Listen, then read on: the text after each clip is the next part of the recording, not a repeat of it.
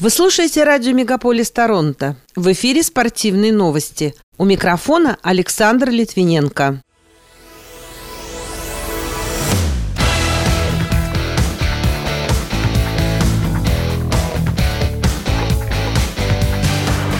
Сборная Швейцарии уверенно обыграла Канаду в матче чемпионата мира по хоккею. Эдмонтон повел в серии второго раунда Кубка Стэнли с Калгари. Российская фигуристка Наталья Забияка будет выступать за Канаду. Мужская и женская теннисные ассоциации лишили Уимблдон рейтинговых очков. А Монреаль проводит зачистку от животных трассы гонок на большой приз Формулы-1. Эти и другие спортивные события Канады и России в этом выпуске на радио Мегаполис Торонто. В студии для вас работаю я, Александр Литвиненко. Здравствуйте. Хоккейная сборная Швейцарии одержала победу над командой Канады в матче группового этапа чемпионата мира со счетом 6-3. Встреча прошла в Хельсинки на стадионе «Ледовый дворец». У представителей кленовых листьев заброшенными шайбами отличились Кент Джонсон, Адам Лаури и Дрейк Баттерсон. В итоге Швейцария вышла на первое место в группе А, заработав 15 очков после пяти проведенных игр. Канада имеет в своем активе 12 баллов за 5 матчей, занимая вторую строчку. Напомню, что 19 мая Канада обыграла Казахстан с итоговым результатом 6-3. Следующая встреча в рамках турнира у канадцев пройдет сегодня. Противостоять им будут датчане, которые ранее в сухую переиграли сборную Франции 3-0.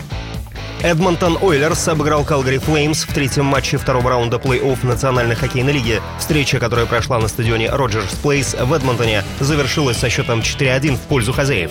В составе Ойлерс хэт-трик оформил Эвандер Кейн. Еще один гол на счету Зака Хаймана. Ассистентский покер сделал Леон Драйзайтель. Три передачи у Конора Макдэвида. У Флеймс шайбу забросил Оливер Шиллингтон. Таким образом, Эдмонтон повел в серии со счетом 2-1. Сент-Луис Блюз сыграл на своей площадке с Колорадо Эваланш в рамках третьего матча серии второго раунда плей-офф НХЛ.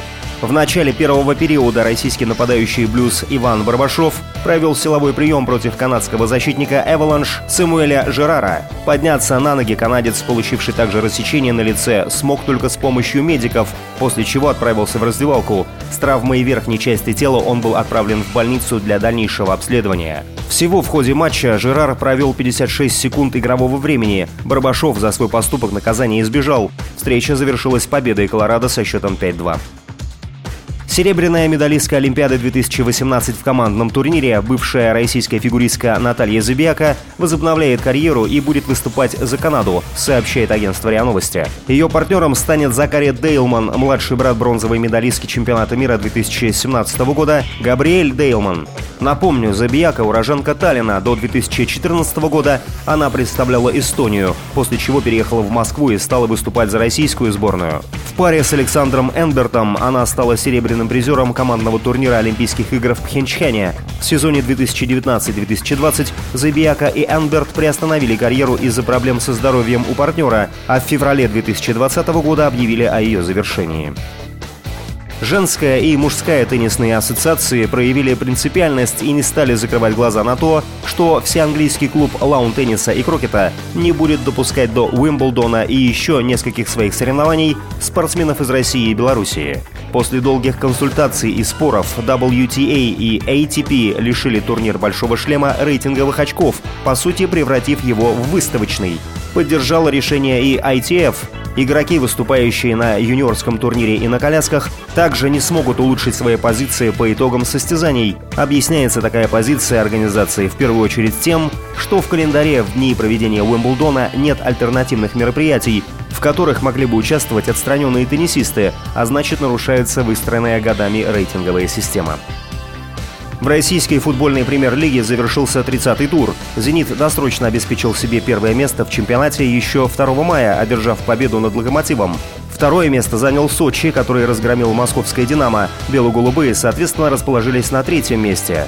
В зоне вылета остались «Рубин» и «Арсенал». В следующем сезоне они будут выступать в футбольной национальной лиге. Сохранили шансы на выступление в российской премьер-лиге Уфа и Химки, которым предстоят стыковые встречи.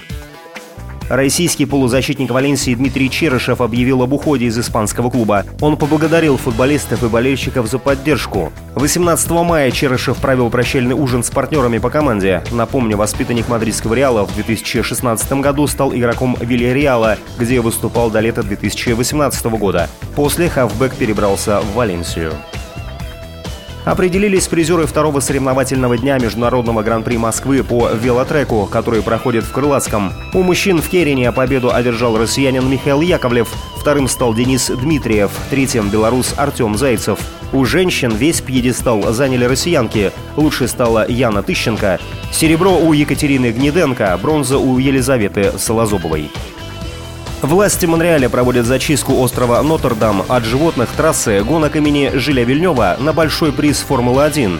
Это касается сотни сурков, барсуков, скунсов, зайцев и енотов, которые могут пострадать во время заездов. Все они отправляются на остров Святой Елены и парк имени Жана Драпо или на другие близлежащие острова. В прежние годы городские власти опрыскивали местность вдоль трассы жидкостью с запахом лис, которая, по идее, должна отгонять животных. Но, судя по всему, они перестали этого опасаться.